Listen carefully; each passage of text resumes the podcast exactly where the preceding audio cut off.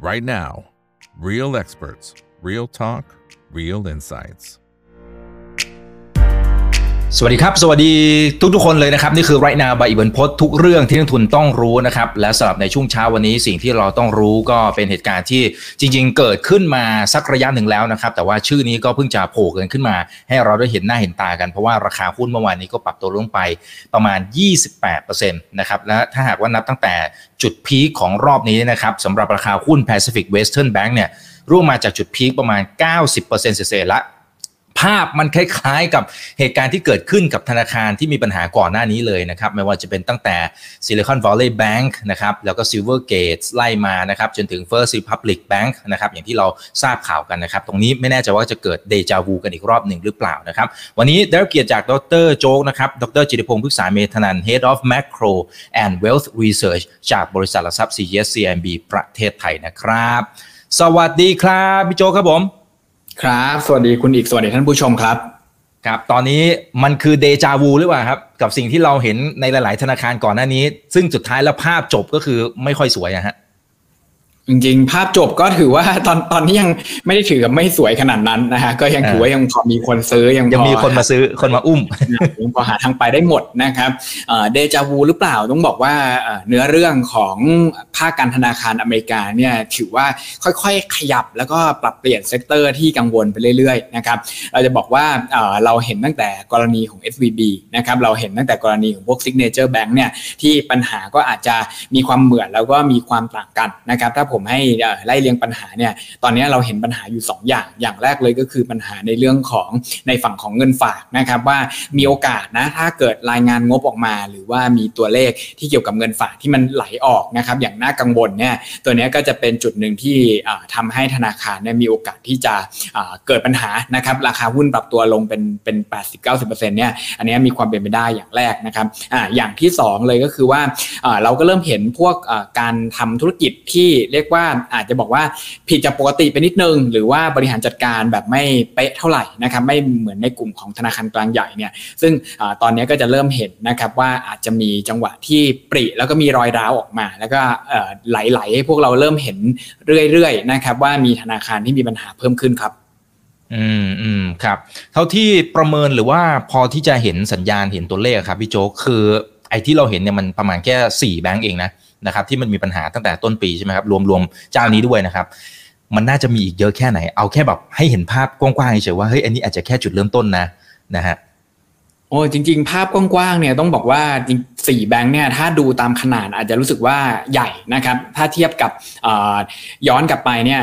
ต่างวิกฤตเนี่ยถ้าจะมีใหญ่กว่านี้ก็คือครั้งเดียวก็คือตอน Great Financial Crisis นะครับตอนปีสองพันแปดนอกนั้นก็คือไม่มีใหญ่กว่านี้แล้วถ้าเกิดมีล้มอีกสักที่สองที่เนี่ยก็จะทำ historical high ในเชิงของ total deposit หรือว่า total asset ทันทีนะครับแต่ถ้าเกิดดูตามจำนวนผมเชื่อว่าตามจำนวนเนี่ยด้วยความที่เป็นสี่แบงค์เนี่ยโอกาสที่จะเห็นตัวเลขมากกว่านี้เนี่ยมีนะครับแล้วก็อย่างที่เราคุยกันว่าตอนนี้เนื้อเรื่องมันเริ่มขยับไปเรื่อยๆนะครับแล้วก็จุดที่เราเริ่มเห็นภาพชัดนะครับก็คือภาพของ deposit เนี่ยมันมันพยายามจะหนีไปเป็นแบงก์ใหญ่อยู่แล้วแล้วก็สิ่งที่ธนาคารเล็กๆต่างๆนะครับไม่ว่าจะเป็นอ่า Pacific Western Bank นะครับหรือว่าตอนนี้ที่จะมีปัญหาก็อย่างเป็นพวก Western Alliance ที่จะมีเพิ่มเข้ามาเนี่ยตอนนี้เริ่มเห็นภาพชัดนะว่าเขาไม่ได้ต่อสู้กับแบงก์ใหญ่นะคือ deposit ที่มันหายไปหรือเงินฝากที่มันหายไปเนี่ยเขากำลังต่อสู้กับมันนี่มาเก็ตที่มันมันจ่ายอยู่ประมาณแบบ สี่ถึงห้าเปอร์เซ็นต์ แล้วก็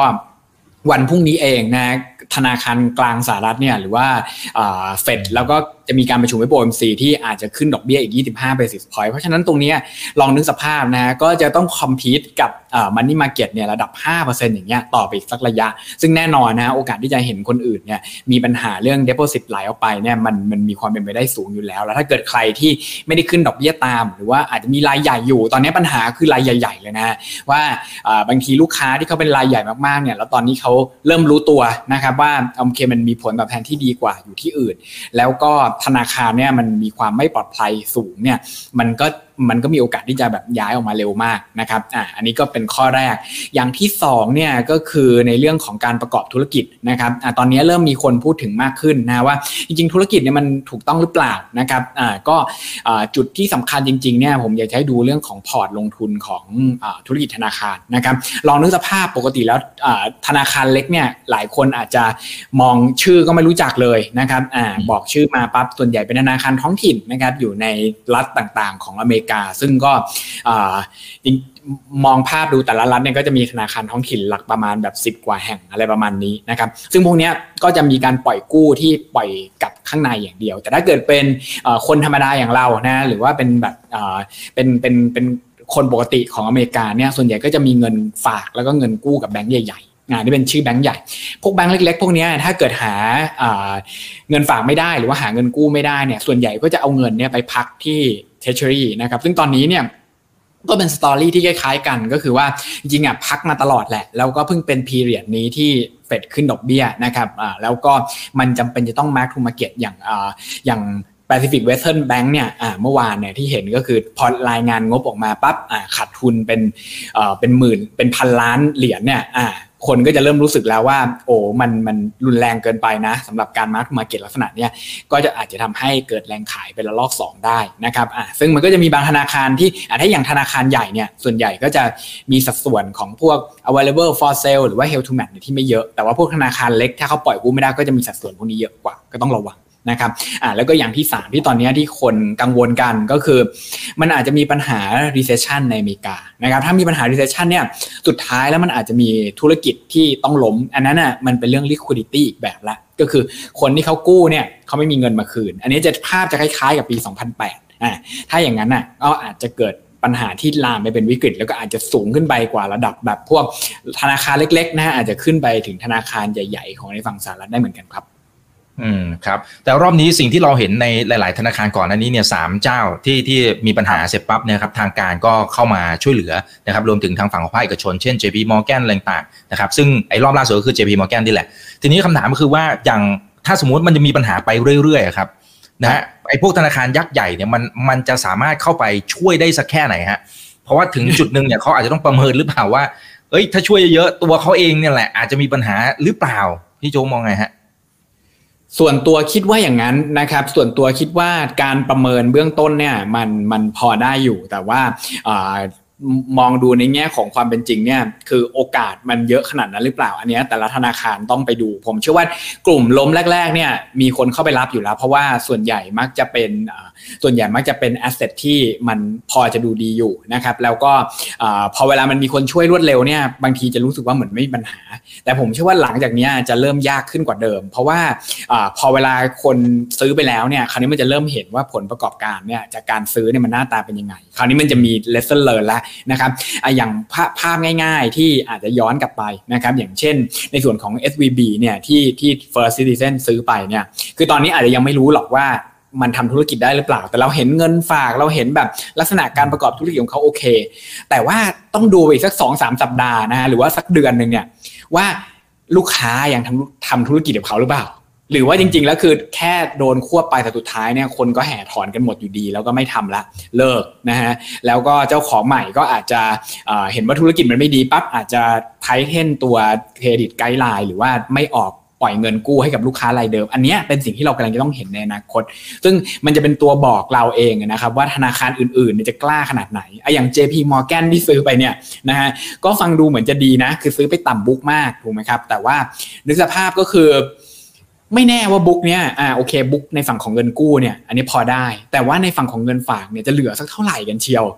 คือไม่แน่นะอาจจะถอนหมดเลยก็ได้ใครจะไปรู้นะครับสุดท้ายแล้วเนี่ยอันนี้ก็เป็นจุดที่เรากำลังจะต้องเห็นในอ่าต้องผมต้องบอกตรงนะก็คงเป็น หนึ่งถึงสาม เดือนเนี่ยที่เราจะเห็นความจริงว่าสุดท้ายเราซื้อไปแล้วคุ้มหรือเปล่าซึ่งมันก็จะบอกอ่ากับธนาคารอื่นนะฮะว่าถ้าเกิดเหตุการณ์แบบนี้ขึ้นเนี่ยเราควรจะมองเป็น opportunity หรือว่าควรจะมองเป็นความเสี่ยงครับอืม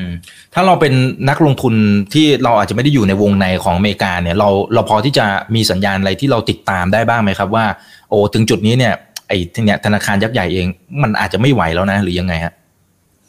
เออจริงๆเนี่ยผมคิดว่าจุดสำคัญเนี่ยก็ต้องย้อนกลับไปคุยกันภาพแรกก่อนนะครับว่าในส่วนของธนาคารใหญ่เนี่ยจุดที่สำคัญของเขาก็จะมีทั้งหมดสามเรื่องไม่ต่างกับธนาคารเล็กนะครับอย่างแรกเลยก็คือเงินฝากเนี่ยมีโอกาสที่จะรันได้มากแค่ไหนอ่าคือในฝั่งของธนาคารใหญ่เนี่ยคือแต่ก่อนเราอาจจะบอกว่า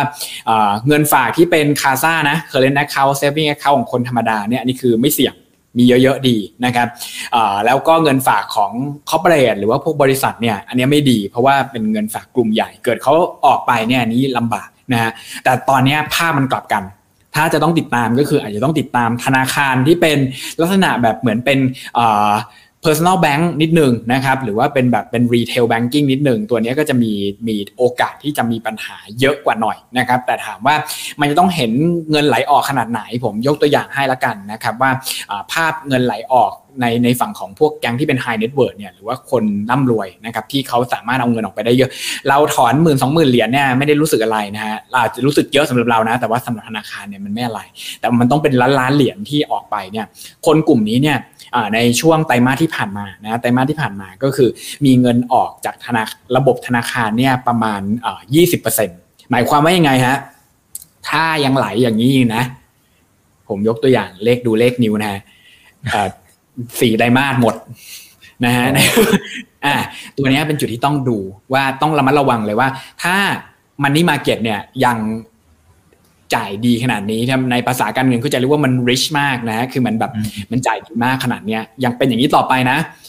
ไม่ง่ายไม่ง่ายที่เงินฝากพวกนี้จะสามารถดึงอยู่ได้ต้องขึ้นดอกเบี้ยหรือว่าต้องทำอะไรสักอย่างเพื่อให้อยู่เพราะฉะนั้นตรงนี้ในฝั่งของ retail banking ก็อาจจะต้องระมัดระวังนะครับอ่าฝั่งที่สองที่อาจจะต้องดูก็คืออ่าธนาคารที่มีในส่วนของอ่าการลงทุนอ่าในตราสารต่างๆเนี่ยไม่ว่าจะเป็น available for sale นะครับหรือว่า held to maturity เยอะๆอ่ะตัวเนี้ยมันแล้วแต่ธนาคารอย่างที่คุยกันไปก่อนหน้านี้ว่าถ้าเป็นธนาคารเล็กๆเนี่ยโอเคสัดส่วนการลงทุนพวกนี้ก็อาจจะสูงเพราะนั้นพอบางทีเจอ mark to market หรือว่า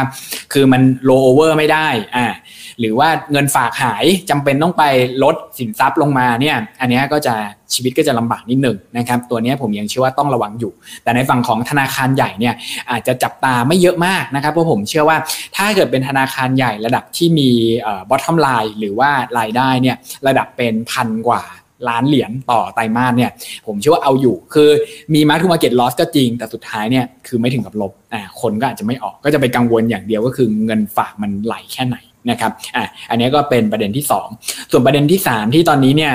ในฝั่งของอเมริกากำลังกังวลกันนะฮะแล้วก็จริงๆเป็นเป็นอิชชูที่เกิดขึ้นมาสักพักนึงแล้วก็คือในเรื่องของการปล่อยกู้ในฝั่งของ real estate โดยเฉพาะอย่างยิ่งที่เป็นที่เป็น commercial นะครับเพราะเขาบอกว่าคือหลังจากเปิดเมืองมาได้แล้วสักพักนึงเนี่ยสิ่งที่เกิดขึ้นก็ค่อนข้างชัดเจนนะฮะว่าพฤติกรรมคนเปลี่ยนแล้วบางทีออฟฟิศเนี่ยต่อให้เจมี่ไดมอนด์นะ ซี อี โอ เจ พี Morgan เขาจะเขาจะเชิญชวนให้ทุกคนกลับมาทำงาน ร้อยเปอร์เซ็นต์ นะไม่ใช่ทุกบริษัทจะเป็นแบบนั้นนะอ่าเพราะฉะนั้นเนี่ยแก๊งเนี้ยจะเป็นแก๊งที่ตอนนี้ทุกคนกำลังมองว่ามีปัญหาหรือเปล่านะครับแล้วก็พวกธนาคารพาณิชย์ที่ไปปล่อยกู้อ่าบริษัทในกลุ่มนี้นะครับหรือว่าอ่าทำธุรกิจที่เกี่ยวข้องกับ lead แก๊งเนี้ยอ่าแก๊งที่เป็น commercial lead ในฝั่งของอเมริกาเนี่ยอันนี้ก็จะเป็นจุดที่ต้องระวังอย่างที่สามนะครับเพราะว่าปัญหา recession เนี่ยก็อาจจะเป็นปัญหาที่เข้ามาฮิตอ่าในกลุ่มนี้ได้เป็นอีกกลุ่มนึงครับอืมแล้วแล้วอย่างความเสี่ยงเออคือตอนนี้มันยังไม่ถึงยังไม่ถึงตรงจุดนั้นนะครับแต่สมมุติว่ามันเกิดปัญหาขึ้นมาจริงๆเนี่ยอย่างรอบนี้กับรอบปีสองพันแปดนะครับเอ่อมันจะต่างกันอย่างไรในในเชิงของความรุนแรงนะครับของโอกาสที่จะเกิดความเสี่ยงในลักษณะที่เป็นแบบ worst case scenario เช่นแบงก์ใหญ่อาจจะไปต่อไม่ไหวนะและอาจจะเกิด contagion effect นะครับไปที่แบงก์อื่นๆไหมมันยังมีความเสี่ยงลักษณะรูปแบบนั้นไหมหรือเขาเรียนรู้จากรอบปีสองพันแปดนะครับแล้วความเสี่ยงตรงนี้อาจจะไม่ได้สูงมากมายนะอ่าต้องบอกแบบนี้ก่อนนะครับว่าในส่วนของปีสองพันแปดกับในปีนี้เนี่ยความแตกต่างเนี่ยจะชัดเจนก็คือในกลุ่มของธนาคารใหญ่นะครับอ่าในกลุ่มของธนาคารใหญ่เนี่ยอาจจะมีความแตกต่างมากก็คือบาลานซ์ชีทเนี่ยมีความแข็งแกร่งระดับที่สูงกว่าเดิมแบบหลายเท่านะครับแล้วก็อีกอันนึงที่ผมคิดว่าน่าสนใจก็คือ อ่านโยบายในการช่วยเหลือตอนปีสองพันแปดเนี่ยมันก็กลายเป็นเพลย์บุ๊กสำหรับอ่าสำหรับการช่วยเหลือธนาคารในปีนี้เหมือนกันนะฮะสังเกตว่าจะมีการช่วยที่ค่อนข้างเร็วนะฮะจะมีการช่วยที่เร็วมากแล้วก็แป๊บเดียวจบเลยไม่เผลอเสาร์อาทิตย์แล้วก็เผลอโผล่มาวันจันทร์เนี่ยคนที่ไม่เกี่ยวข้องเนี่ยก็ก็ลืมแล้วว่าเกิดอะไรขึ้นนะครับแล้วก็ไปคุยกันเรื่องธนาคารใหม่เพราะฉะนั้นจริงๆเนี่ยโอกาสที่จะมี spill over มันจะเป็นคนละแบบคือตอนนั้นน่ะมันเกิดเหมือนกับมันเกิดเหมือนกับเรียกว่าเป็นดอกเห็ดผุดขึ้นมาป๊อกๆเดี๋ยวคนนี้ก็เป็นเดี๋ยวคนนี้ก็เป็นนะเพราะว่าทุกคนเนี่ยขายสินทรัพย์ที่เป็น toxic asset เหมือนหมดตอนนั้นก็คือ mortgage backed security นะซึ่งมันก็จะมาตกเคสที่เมื่อกี้เราคุยกันสามเคส deposit เขาไม่ได้รันนะครับในปีสองพันแปดอ่า เคสที่สองก็คือเขาก็ไม่ได้เจอปัญหา mark to market ของสินทรัพย์เยอะขนาดนั้นแต่ว่าเขามาเจอเคสที่สามนะก็คือไอ้ asset ที่เขาไปลงทุนเนี่ยสุดท้ายแล้วมันมันมีปัญหาคือมัน default ได้อ่าซึ่งเขาไม่คิดว่ามันจะ default ได้คราวนี้มันก็เลยกลายเป็นว่ามันมันเด้งเด้งเด้งแล้วดันไปเจออ่า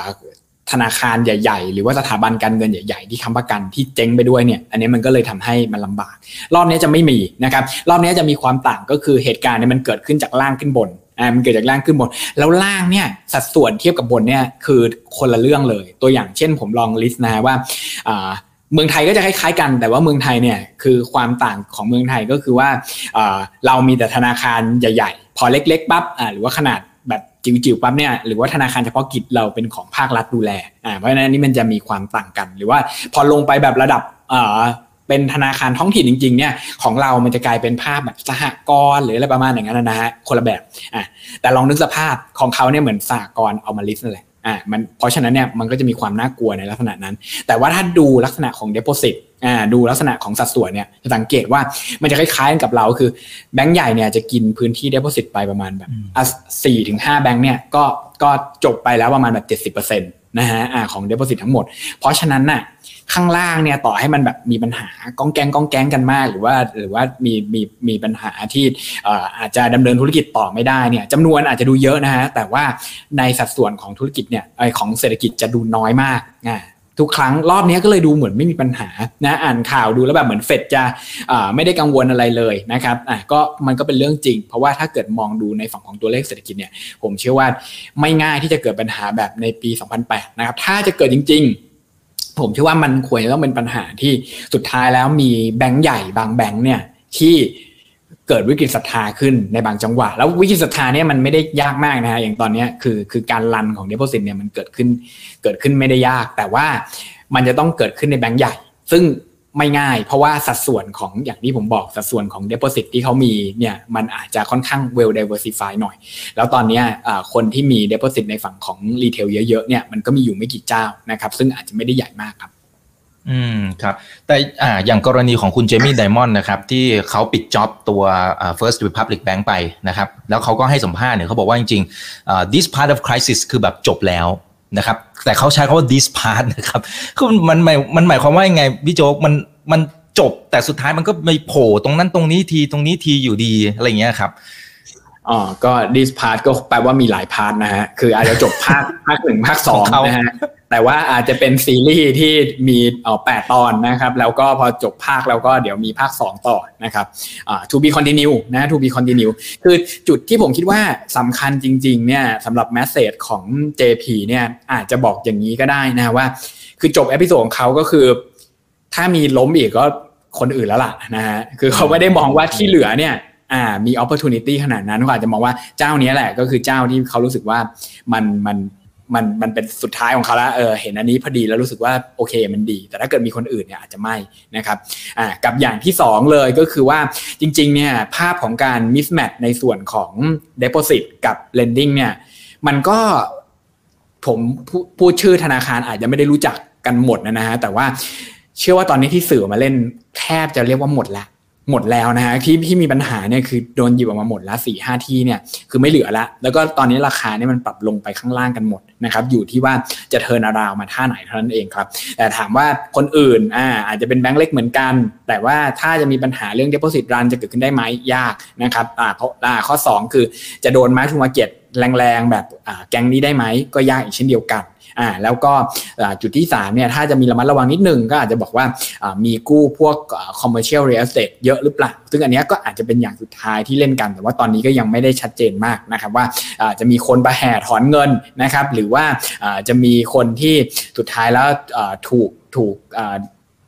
mark to market loss เพิ่มขึ้นพร้อมกันกับที่ตัวเองเนี่ยมีในส่วนของ toxic asset เนี่ยเยอะขนาดนั้นครับ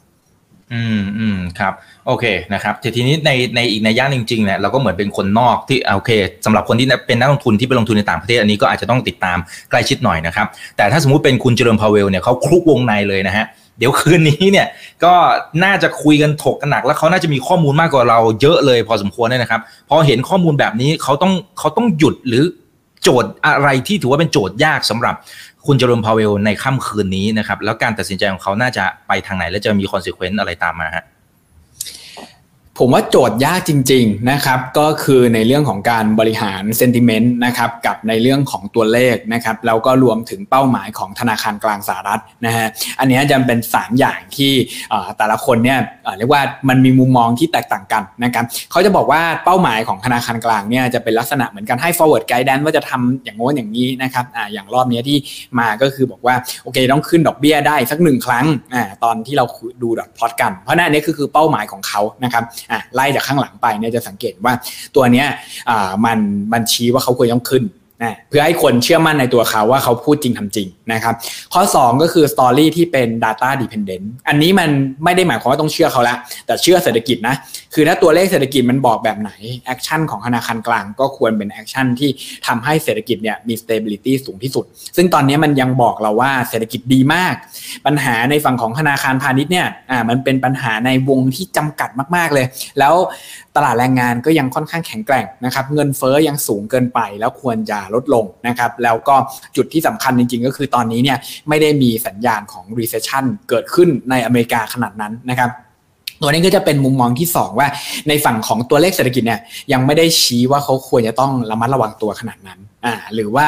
ยังไม่ได้ชี้ว่าเขาควรจะต้องหยุดขึ้นดอกเบี้ยนะครับอาจจะมีใครละคนที่พูดขึ้นมาได้บ้างว่าโอเคมันก็เทรนดิ้งดาวแล้วเป้าหมายเปลี่ยนหรือเปล่าแต่อันนี้มันผมว่าอ่าโอเคก็เป็นเรื่องที่ต้องดีเบตต่อไปแต่ตอนนี้ถ้าเกิดเราบอกว่า data dependent ละเป้าหมายของเฟดคือให้เงินเฟ้อเนี่ยลงมาที่ สองเปอร์เซ็นต์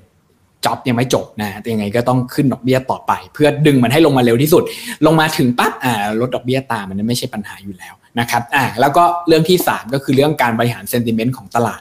คือถ้าออกมาพูดแบบที่ผมพูดเมื่อกี้นะฮะอ่าคุณอีกคิดว่าตลาดจะเป็นยังไงแตกแน่นอนนะคือธนาคารกลางสหรัฐคือไม่ได้มองตรงนี้เป็นปัญหาเลยนะอันนี้ก็เป็นจุดที่ต้องระมัดระวังแล้วก็ต้อง manage ต่อนะครับผมเชื่อว่าจุดนี้เป็นจุดที่สำคัญว่าถ้าเรา manage เอ่อในส่วนของ market expectation ไม่ดีเนี่ยมันอาจจะเป็นไปได้ที่เราแถลงแถลงอยู่นะเราบอกว่าขึ้นดอกเบี้ยขึ้นดอกเบี้ยต่อเนี่ยแล้วสุดท้ายเนี่ยตลาดมัน collapse ไปก่อนเราแต่ว่าอ่ะมองในมองสองมุมนะหุ้นเนี่ยตอนนี้ต้องบอกว่ามันมาจากจุดที่ราคาค่อนข้างแพงอ่าแล้วก็กลุ่มธนาคารอาจจะบอกว่ากลุ่มธนาคารเนี่ยลงมาบอททอมละนะฮะอยู่ที่พื้นละเละเทะกันหมดนะครับแต่ว่ากลุ่มอื่นๆเนี่ยไม่ว่าจะเป็นเทคนะครับไม่ว่าจะเป็นกลุ่มพวกดิเฟนซีฟนะครับอ่าพวกอย่างเงี้ยยังถือว่าอยู่ในราคาที่ค่อนข้างสูงอ่าถ้าเทียบกับพื้นฐานของเศรษฐกิจนะตัวเนี้ยเป็นจุดหลักหรือเปล่าเขาอาจจะพูดได้เหมือนกันนะคุณโจโรมเบลอาจจะพูดได้ว่าจริงๆอ่ะปัญหาไม่ได้อยู่ที่เขาปัญหามันอยู่ที่ pricing ของตลาดเนี่ยมันแพงมาตั้งแต่ก่อนที่จะมีปัญหาแล้วเพราะฉะนั้นมันเลยลงนึกสภาพนะฮะถ้า เอส แอนด์ พี ห้าร้อย อยู่ สามพัน เนี่ยไม่มีใครมาบ่นโจโรมโพเวลนะฮะอ่าเพราะว่ามันคงไม่ลงอ่ะมันคงบอททอมไปแล้วเรียบร้อยแต่พอดีมัน สี่พัน ไงมันก็จะมีดาวไซด์อีกมหาศาลตรงนี้ผมว่าต้อง manage ให้ดีนะ manage ให้ดีแล้วก็ในส่วนของบอนด์ยิลด์ค่อนข้างซัพพอร์ตเขานะคือยิลด์เนี่ยมันลงมาแล้วเรียบร้อยนะฮะปัญหาก็คือว่ายิลด์ลงขนาดนี้เนี่ยแต่เขายังขึ้นดอกเบี้ยอยู่อ่าแล้วเคิร์ฟมันโอ้มันมัน very inward ขนาดนี้เนี่ยมัน inward ขนาดนี้มันมันบอกเราสองอย่างนะอย่างแรกเลยก็คือว่าคือธนาคารพาณิชย์เนี่ยมันปล่อยกู้ระยะยาวไม่ง่ายเขาไม่ได้อยากปล่อยขนาดนั้นพอนึกสภาพนะฮะคือสมมุติผมเป็นธนาคารนะครับแล้วดอกเบี้ยระยะสั้นห้าดอกเบี้ยระยะยาว สามจุดห้า เนี่ยแล้วมีคอร์ปอเรทเดินเข้ามาหาผมคนนึงแล้วเขาก็บอกว่าเขาอยากจะกู้สิบปีแต่ผมเห็นแล้วดอกเบี้ยสิบปีเนี่ยบวกเครดิตสเปรดของเขาเนี่ยผมได้ สี่จุดห้า ไม่ไหวปะถ้าเกิดเขากู้แค่สองปีนะผมได้หกถูกมั้ยฮะมัน discourage even ธนาคารเองให้ปล่อยยาวๆซึ่งในความเป็นจริงอะถ้าพูดในเชิงของความเสี่ยงถ้าเป็นบริษัทดีๆเนี่ยเสี่ยงต่ำกว่าอ่าแต่เขาเนี่ยกลายเป็นว่าท่าเนี้ยมันทำให้กู้ก็ต้องมากู้สั้นด้วยอ่าแล้วก็บริหารระยะสั้นซึ่งตรงเนี้ยมันอาจจะทำให้ turnover ของธุรกิจเนี่ยมันอาจจะมีความอาจจะมีความเรียกว่าผิดปกติบ้างนะตรงเนี้ยคุณโยงโพลก็คงต้องดูเหมือนกันนะครับแม้ว่าในฝั่งของตลาดตราสารหนี้เนี่ยอาจจะบอกว่าอ่าค่อนข้าง well received ว่าอ่าเฟดเนี่ยจะไม่ได้ขึ้นดอกเบี้ยไปไกลมากแล้วอนาคตต้องลดนะครับแต่ว่าสิ่งนั้นมันก็บอกเหมือนกันนะว่านโยบายที่เขาขึ้นดอกเบี้ยมาจนถึงตรงนี้เนี่ยตลาดเนี่ยไม่ได้ให้ความสำคัญแล้วถ้าเกิดตลาดไม่ให้ความสำคัญมันก็อาจจะเป็นประเด็นนึงว่าก็นั่นคือเหตุผลไงที่เขาจำเป็นต้องขึ้นดอกเบี้ยต่อนะครับเพื่อสุดท้ายให้ตลาดให้ความสำคัญแล้วมันถึงจะขยื่นตัวเลขเศรษฐกิจให้เป็นตามที่เขาต้องการได้ครับอืมครับอ่าเพราะฉะนั้นเดี๋ยวคืนนี้เดี๋ยวรอติดตามว่าจะขึ้นเท่าไหร่นะครับแล้วส่งสัญญาณอย่างไรอันนี้ก็จะเป็นส่วนที่สำคัญนะครับโอเคเดี๋ยวผมขอดูคำถามจากเพื่อนๆนักลงทุนกันหน่อยนะนะครับสักหนึ่งคำถามแล้วกันนะครับ โอเคอันนี้น่าจะแสดงความคิดเห็นเฉยๆบอกแค่ปล่อยสถิติการล้มออกมาโอเคอ่าเนี่ยอันนี้เขาบอกว่าจริงๆเนี่ยแบงก์อเมริกาล้มเยอะๆเนี่ยมันเคยเกิดขึ้นในอดีตเป็นเรื่องปกติอยู่แล้วเพราะว่าธนาคารของเขาเยอะมากมันก็ไม่เห็นแปลกอะไรเลยนะครับแล้วทางฝั่งของประเทศอื่นล่ะมีปัญหาคล้ายๆกันไหมอ่าน่าจะหมายถึงฝั่งยุโรปหรือเปล่าไม่มั่นใจอ่ายุโรปไม่ค่อยมีครับยุโรปไม่ค่อยมีเพราะว่าอ่าภาพรวมของยุโรปเนี่ยอ่าประเด็นอาจจะมีความเหมือนแล้วก็มีความต่างกันบ้างเล็กน้อยก็คือว่าเขาไม่ได้มีปัญหา deposit runอ่าอันนี้คือข้อแรกก่อนนะครับอ่าเขาอ่าเครดิตสวิสเนี่ยเป็นกรณีเรียกว่าเป็นกรณีพิเศษเลยปัญหามันมาอย่างเรื่องอื่นหลายอย่างมากนะครับเพราะฉะนั้นเนี่ยพอมันไม่ได้มีปัญหาเรื่อง deposit run ดอกเบี้ยยังไม่สูงเนี่ยตอนนี้ดอกเบี้ยนโยบายประชุมพร้อมกันนะฮะ อี ซี บี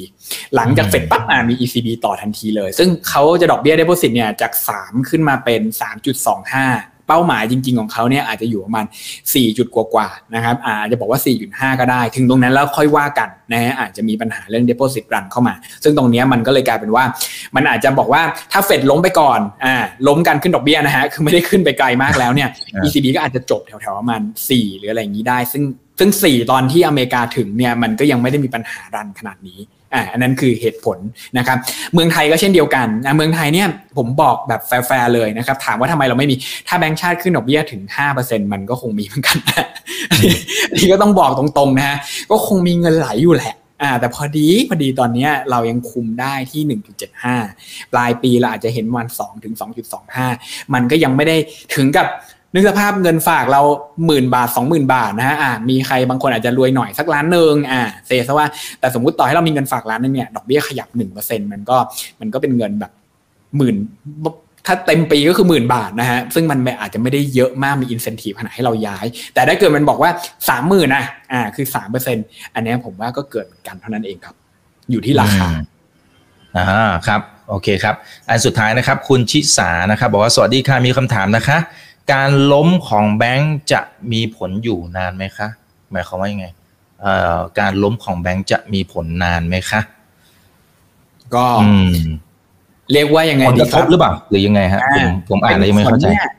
อย่างที่เราเห็นเลยคือนึกสภาพถ้าเทียบเป็นอาการป่วยนะครับอันนี้มันคือมันคือแบบเหมือนเป็นอาการป่วยเรื้อรังอะคือจบปั๊บอ่ารอบนี้ใช่ไหมเรานึกว่าหายแล้วแต่ว่าเกิดขึ้นแบบทีๆนะเกิดขึ้นรัวๆแต่ว่าสุดท้ายแล้วเนี่ยอาจจะแบบว่าเกิดขึ้นรัวๆแต่ว่าไม่ได้เกิดขึ้นแบบรุนแรงมากอ่ะก็คือมันจะค่อยๆทยอยเกิดพอเกิดปั๊บโอเคมีคนเข้ามารับเกิดปั๊บอ่ะมีการแก้ปัญหาฉีดยาเข้ามาหนึ่งทีแล้วก็จบ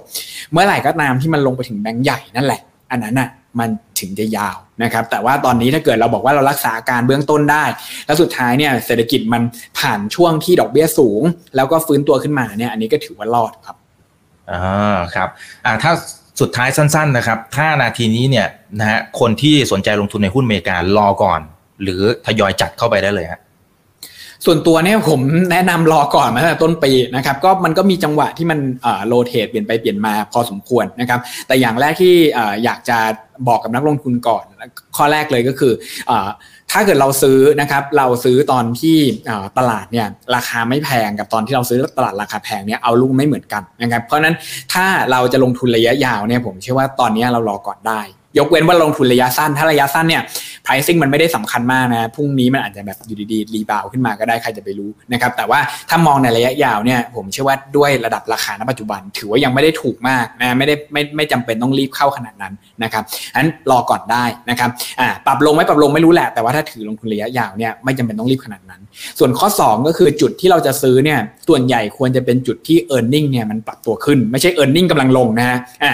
ไม่เร็วเกินไปนิดนึงโอเคเศรษฐกิจเราอาจจะบอกว่าเราซื้อก่อนเศรษฐกิจถดถอยได้ไหมได้นะแต่มันควรจะเป็นจังหวะที่ earning มันกลับตัวเท่านั้นแหละนะครับซึ่งตอนนี้เนี่ยเรายังไม่เห็นสัญญาณนั้นเราเพิ่งเห็นไตรมาสหนึ่งที่ earning จริงๆมันก็ค่อนข้างดาวเทรนลงมานะครับอันจริงๆส่วนตัวเนี่ยจะมองว่า timing ระยะสั้นอาจจะยังไม่ใช่ในเรื่องของ earning มากนักนะครับอ่าแล้วก็อย่างที่สามเนี่ยก็คือ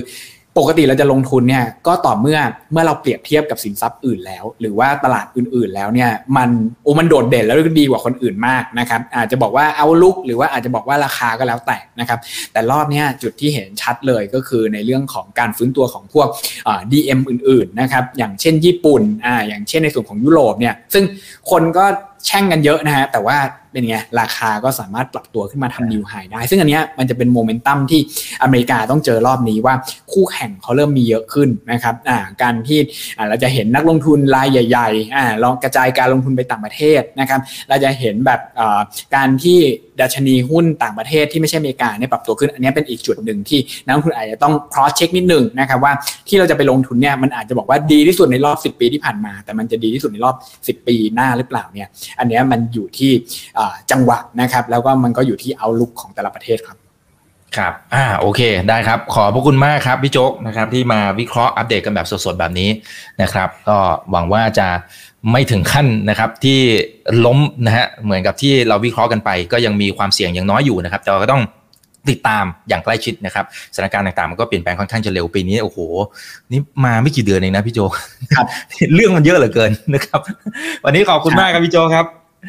ขอบคุณครับโชคดีครับเดี๋ยวขออนุญาตเรียนเชิญใหม่นะครับนี่คือไรท์นาวไว้อีกวันพดทุกเรื่องที่นักลงทุนต้องรู้ครับสวัสดีครับ